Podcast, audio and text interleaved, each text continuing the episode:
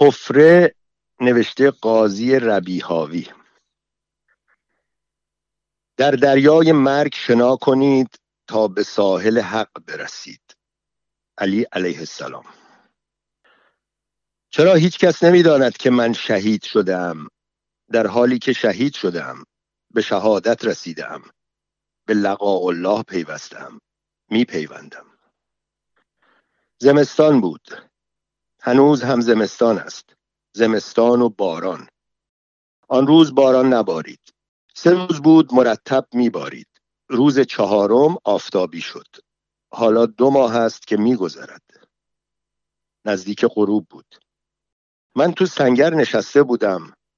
آنجا او مرا کشت. ته سنگر. داشتم سیگار میکشیدم. تفنگ هم سینه دیوار تکیه داشت. دشمن از ما خیلی دور بود. نمی‌دانم او یکو از کجا آمد. قافلگیرم کرد. وقتی که دیدم سنگر در سایه ای فرو رفت فکر کردم خورشید دارد از پشت پرده ابری رد می شود بعد چند تا سنگریزه از بالا افتاد پایین. حالا دیگر یک نفران بالا بود. می‌دانستم. ترس به جانم افتاد. آدم ترسوی نیستم. آرام سر بلند کردم. او بود. لوله تفنگش را به طرفم گرفت. باید دستهایم را روی سر میگذاشتم. اول دست راستم بالا رفت بعد دست چپ را آهسته بلند کردم. در بین راه سیگار از لای انگشتام ول شد. افتاد و او فرصت نداد. تق تق تق. این طور شد که من شهید شدم. بعد آنها خیال کردند که من گم شدم. خودم را گم و گور کردم. و هنوز تو همین فکرند. همهشان هم پدرم هم مادرم و هم زری. به تو فکر می کردم زری وقتی که او برویم خاک پاشید. اولین مشت خاک که بر سینم ریخته شد فواره های خون فروکش کرد. خاک قاطی خون شد و روی خون را پوشاند و من لباسم به رنگ خاک بود. به آسمان نگاه می کردم او آنجا بود. مثل یک هیولا آن بالا بود. مثل آن مردهایی که تو خوابهای ترسناک می آیند پوتینهایش گلی بود و خورشید پشت سرش پایین می آمد. اول تنه مرا پوشاند. بعد روی پاهایم خاک ریخت. با تنها چشم خود به من نگاه کرد. یک چشم در سمت چپ و یک حفره عمیق پر از زخم در سمت راست. بیلچه را بلند کرد و خاک را روی صورتم ریخت. دیگر چیزی را ندیدم به جز تاریکی. باد می آمد. من با خودم تنها شدم و هیچ کس نیامد اسمم را در فهرست شهدا بنویسد. اگر می آمد آن وقت هجلم را توی محله میبستند با آینه و شمهای روشن. عکسم را هم آن بالا میآویختند. نیمرخ با اجزاء سالم صورت. بعد تو می آمدی در لابلای جمعیت رهگذر. بعد می ایستادی و مثل آن روز که برای عباس گریه کردی برای من هم. چادر سیاهت کمی از صورتت پس می‌رفت و نگاه می‌کردی و چشمهایت سرخ می‌شدند و یک قطره اشک فقط یک قطره کافی بود. کافی است. از گوشه چشمت سرازیر می‌شد و میغلطید. افسوس زری باد میپیچید در آن غروب زمستان و آن مردک که گور مرا هم سطح زمین کرده بود رفت و در باد گم شد. وگرنه تو میفهمیدی که من دیگر آن قاسمی که پیشتر میشناختی نیستم. آن پسرخاله تو که کارش پادویی در پاساژ ها بود. چقدر تاقه ها سنگین بودند. شانه آدم درد می گرفت شانه آدم می افتاد و پله ها پیچ در پیچ بودند. تونتر چشمم می‌خوان راهروهای باریک و نمناک گچهای فرو ریخته این هم طبقه سوم. فقط یک طبقه دیگر مانده است. بدو پسر. اتاقهای کوچک و نیم تاریک در سر سر راه رو صف کشیدند و آن اتاق روبروی مستراح است. دو پسر. بوی کسافت تو راه رو است. از صبح تا غروب بوی کسافت زیر دماغت بود قاسم. بودو اما هیچی نمی گفتی حتی آن روز هم هیچی نگفتی. فقط گفتی نه. یادت هست پسر؟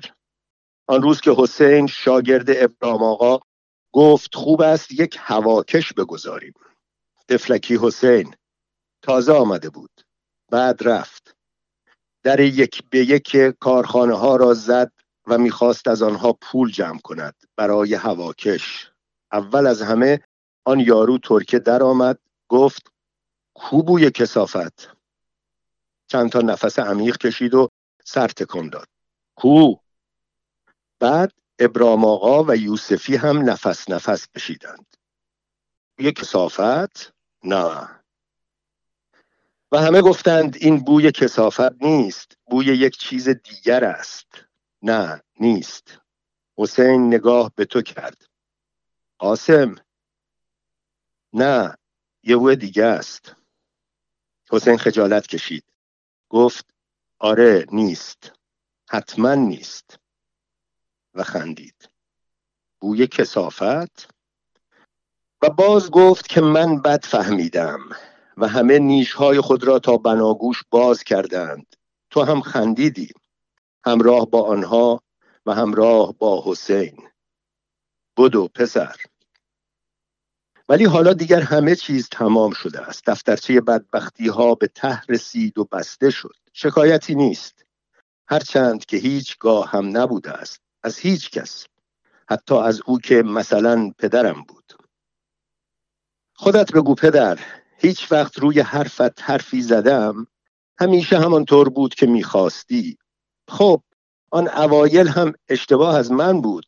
آن وقتها را می‌گویم که تازه با مادرم عروسی کرده بودی. بهت پدر نمی‌گفتم و تو دلخور بودی. خیلی می‌گفتی بگویم. مادرم هم این را از من می‌خواست. ولی من زبانم نمیچرخید و می‌دانستم که پدرم در زندان مرده است. هی می‌گفتم مش اسماعیل تا آن روز که تو مشل اسماعیل نبودی و پدر بودی. یادت هست؟ هیچ کس خانه نبود. فقط تو بودی. عصر بود و من تازه از راه رسیده بودم. باران بند آمده بود. تو حیات بودی و داشتی بخاری را درست می‌کردی. سلام کردم. خواستم بروم تو اتاق که صدایم زدی. برگشتم. گفتی برو از زیر زمین نفت بیار. رفتم. پله ها خیس بودند. پنج تا پله بلند و کم عرض. لامپ را زدم. کم نور بود. زیر زمین بوی بدی می‌داد. مثل همیشه. بوی یک چیز مرده می‌داد. مشغول شدم از بشکه بزرگ نفت بردارم. شیر را باز کردم. بعد منتظر ایستادم. یکو احساس کردم یکی پشت سرم است. برگشتم. تو بودی. چوب باریکی هم دستت بود. پرسیدی من کی هستم؟ عقب کشیدم. باز پرسیدی. سوال عجیبی بود. کمرم را به دیوار می ساییدم و عقب می رفتم باز هم.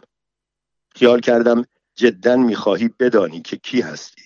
گفتم مش اسماعیل. چوب تو بالا رفت چرخید و بر پشت گردنم فرود آمد. یک لحظه دیدم که لامپ تو مه فرو رفت. این را با تنها چشمم دیدم. خم شدم. کتم کشیده شد به دیوار. صدایم در نمی آمد. تو هی زدی رو پاهام. پدر فهمیدی؟ من پدر تو هستم. نبودی. نعره می‌زدی فهمیدی؟ فهمیدم.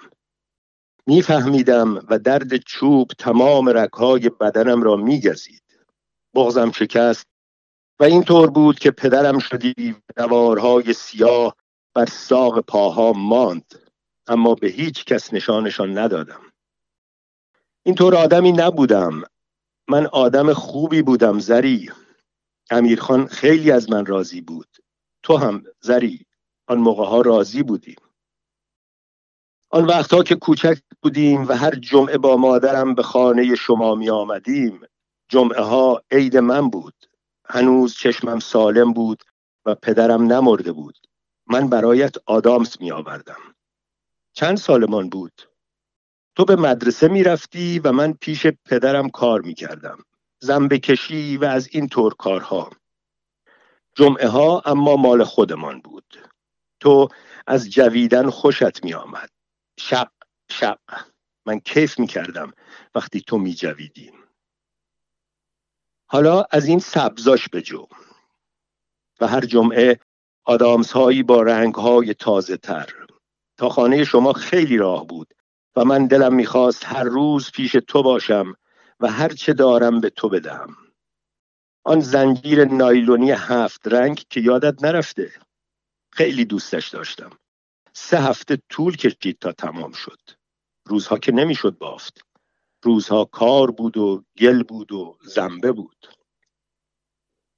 بدو پسر و پدر آن بالا بود و برای بنا گل می برد و تو هم دنبال پدر بودی با زنبه ای کوچکتر. پله ها هنوز درست نشده بودند لیز بودند و تو هی می‌خواستی از آن بالا بیفتی و نمیافتادی. بوی خاک چه خوش است وقتی بر آن آب بریزند فش و شبها میبافتی. با قرقره و نایلون و سنجاق. بعد در یک جمعه بود که بردیش برای زری چه بلند و قشنگ شده بود. وقتی که گرفت چه ذوقی کرد. بهش نگاه انداخت. این ور و آنور بعد کمی از آن را دور دست پیچید و تو گفت برگرد. برگشتیم. پشتت به او بود. روبرویت دیوار. دانه های ریز نمک از دیوار بیرون زده بود. ریز مثل دانه اشک بچه. بعد او یک ضربه بر گردت زد. هی! چرا این کار را کرد؟ البته شوخی بود بازی بود. یعنی که تو اسب بودی و زری دختری که سوار. اما اسب خیلی دردش گرفت. محکم زد. خندیدی. آی دختری که سواری. آن روز پشت اسب تو سوخت و آن سوزش همیشه با او ماند. تا سالها بعد. تا سالهایی که بین ما فاصله افتاد. آن سالها آن اوایل برایم دل می سوزاندی. از چشمم قطره قطره آب سرازیر می شد و پدرم تو زندان بود. تو خیال می کردی برای پدرم گریه می کنم. من اصلا گریه نمی کردم. فقط آب بود که شرشر می ریخت و چشمم را می سوزاند شش ماه مدام آب شور تا زمانی که مادرم مرا به بیمارستان برد. باز هم زمستان بود. دو هفته آنجا بودم. در بین آدم هایی که حال و روزشان مثل من بود و به جای چشم یک مشت پنبه و پارچه سفید داشتند. روزی که بیرون آمدم یک حفره عمیق پر از زخم با خود آوردم که تو ازش میترسیدی و رو برمیگرداندی و آن وقت من دیگر به خانه شما نیامدم. پانزده ساله بودم. تو حق داشتی. آن حفره دهن باز کرده بود و دل را به هم می‌زد و من ساعتها تو آینه بهش ظلم می‌زدم. بعد دانستم که هست و همیشه خواهد بود و حتی از دعاهای مادرم هم کاری ساخته نیست. فایده ای نداشت مادر. خدا دروغگوها را کور می کند و من به تو دروغ گفته بودم. نمی توانستم راستش را بگویم. تو چه ساده بودی که باور کردی. سینما تا آن وقت شب؟ تو هم پرسیدی اما ما گفتیم ماشین گیرمان نیامد. پیاده آمدیم. لابد همهش چشمت به در بود و خوابت نمی برد. میدانی چه وقت را می‌گویم چه روزهای سختی بود. آن روزها که پدر از بالای داربست افتاده بود و پاش عیب کرده بود و دیگر به سر کار نمی رفت. باید خوب یادت باشد. تو لابد همهش چشمت به در بود که ما بیاییم و ما آن موقع روی دیوار کم ارز ایستاده بودیم. گفتم میترسم. گفت ترس نداره. و تند به دوروبر نگاه انداخت. گفت فقط رادیو رو وردار پنجره خیلی کوچک بود و خودش نمی توانست از آن رد بشود. دریچه بود. گفتم میترسم. دیر شده بود. تا سینه فرو رفته بودم. گفت کسی خونه نیست. رفتن. می‌دونم. کسی تو اتاق نبود. اتاق تاریک بود و بیرون نوری سبک مثل مه اول صبح تو هوا بود. سر ژولیده پدرم از پشت دریچه پیدا بود. تا از او چشم برمی داشتم دیگر آن نرمی قالی زیر پایم را حس نمی کردم. گفت برو. بغز تو گلوم صد بسته بود. گفت برو. و نگاهش مرا هل داد. سر چرخاندم و سفیدی کلید برق را دیدم. خیز برداشتم کلید را زدم. پدر از ته گلو و با چهره برافروخته گفت خاموش کن. روشنایی ترساوری بود. باز کلید را زدم. حتما رو میزه. مثل کورها رفتم. رادیو روی میز بود. پدر انگار خانه را می شناخت رادیو بزرگ و سنگین بود. بلندش کردم. انگار چیزی در دستهای من نبود و به جای آن باری سنگینتر از یک زنبه گل خیلی سنگینتر روی شانه هام بود راه افتادم.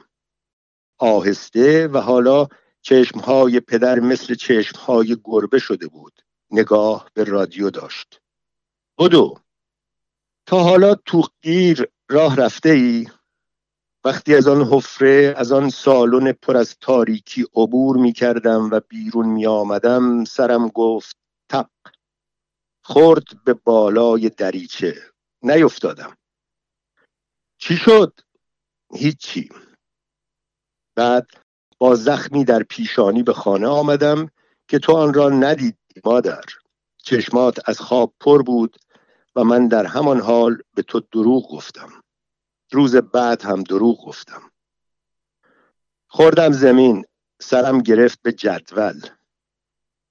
اینطور بود. به کسی چیزی نگی پسر. بدو. این سرنوشت تو بود پسر مال تو بود و با تو بود. حالا که تنهایی و زیر خروارها خاک خابیده ای از خودت خجالت بکش. معذرت بخواه. خم شو و معذرت بخواه. از همه. از زری از پدرت از آن یکی از مادرت امیرخان از تمام مردم دنیا حتی از عباس. از عباس که وقتی با زری در کوچه پس کوچه ها قدم می‌زد دنبالش می‌کردی. مال سالها پیش است. باشد. همان یکی دوبار هم خیلی بود. چرا این کار را کردی؟ چرا مثل سایه رفتی دنبالشان؟ مگر تو کی بودی ها؟ که به عباس حسادت می کردی خم شو. بیشتر و ازش تشکر بکن. سپاس گذارم. اگر عباس نبود تو حالا به این درجه نمی رسیدی اگر عباس نبود و هجلش نبود و زری آن روز به کنار هجله نمی آمد تو آمدی زری. آهسته آمدی و بعد ایستادی رو در روی عباس و بهش نگاه کردی و من چرخیدم طرف دیگر از لابلای مشبک های هجله عباس تو را دیدم که گریه کردی عباس هزار تا آینه داشت و من در همه آنها خودم را دیدم. اما هزار تصویر من به یک عکس عباس نیرزید. با آن چشمهای درشت و موهای صاف شانه خوردهش لبخند می‌زد و به من نگاه می‌کرد و من به خود نگاه می‌کردم. و در هر کدام از آن آینه ها قسمتی از صورت من پیدا بود و در آن آینه بزرگتر که درست وسط بود زخم چشمم پیدا بود. آه چه خوب کردی آنطور به من نگاه کردی عباس! تو را حتما زود ثبت نام کردند نه؟ از من خیلی ایراد گرفتند. همش بهانه بود. احتیاج نداریم. باشه چند ماه دیگه. و از این حرفها اما هیچ کدامشان نتوانست مرا از تو پیله در بیاورد. التماس کردم. نمیدانی چه وضعی. از این اتاق به آن یکی. سی تا امضا. بدو بدو رو پله ها. بعد راهی جنوب شدیم. تو هم جنوب بودی. یادم هست. چه بارانی بود. عمر تو به فصل باران نرسید. ما زمستان آنجا بودیم و دشت خیس خیس بود.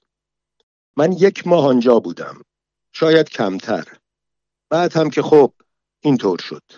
قافلگیر شدم و به خاطر همین هم هنوز پیدام نکردند. پیدام می کنند کافی است وقت بگذارند بگردند. چرا نمی گردید آدرس دقیقم را می دهم بیایید جبهه جنوب. توبخانه بزرگ ما کجاست؟ پیدایش کنید. بعد بیایید پایین تر یک سنگر هست. سنگر که زیاد هست. بپرسید سنگری که قاسم توش بود نشانتان می‌دهند. از آن سنگر نزدیک به یک روب مستقیم بیایید به طرف دشمن. چپ و راست نه مستقیم. بعد یک ریل هست. نه ریل واقعی. ده بیست متر آهن دراز که نه سر دارد و نه ته. همینطور توی دشت تک و تنهاست. پیش از آن حتی تو خواب هم همچی ریلی ندیده بودم. به نظرم رسید که دشمن باید همین طرف ها باشد.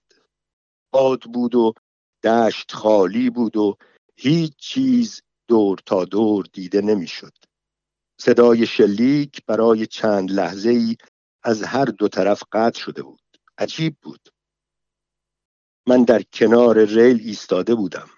بعد خم شدم و در حالی که تفنگم را بغل کرده بودم دو خیز برداشتم. سریع. و دیدم بالای سنگری هستم.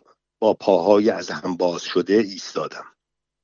کسی که ته سنگر نشسته بود داشت سیگار می‌کشید. لوله تفنگ را به طرفش گرفتم. سر بلند کرد.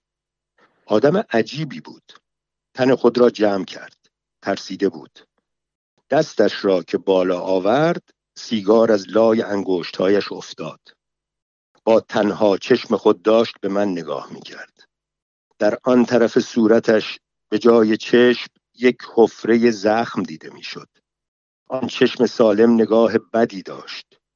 بد جور به من نگاه می کرد و من مهلتش ندادم. ماشه را کشیدم. تق تق تق. تهران 1361